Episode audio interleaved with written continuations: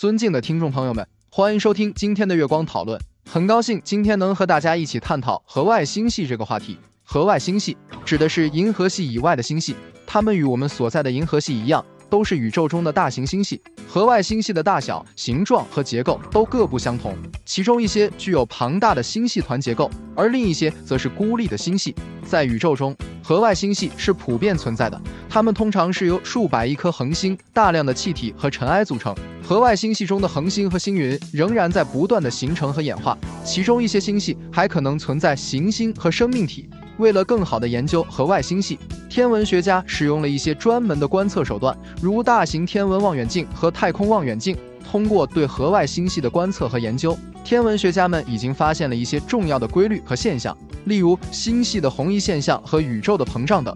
此外，在河外星系中还有一些神秘的未解之谜，如黑暗物质和暗能量等。这些神秘的物质和能量被认为是主导宇宙演化的重要因素，但它们的本质和作用仍然需要进一步研究和探索。总之，河外星系是宇宙中非常重要的组成部分，它们的研究对于了解宇宙的起源和演化具有重要意义。随着科技的进步和天文学的发展，相信未来还会有更多的发现和研究成果涌现。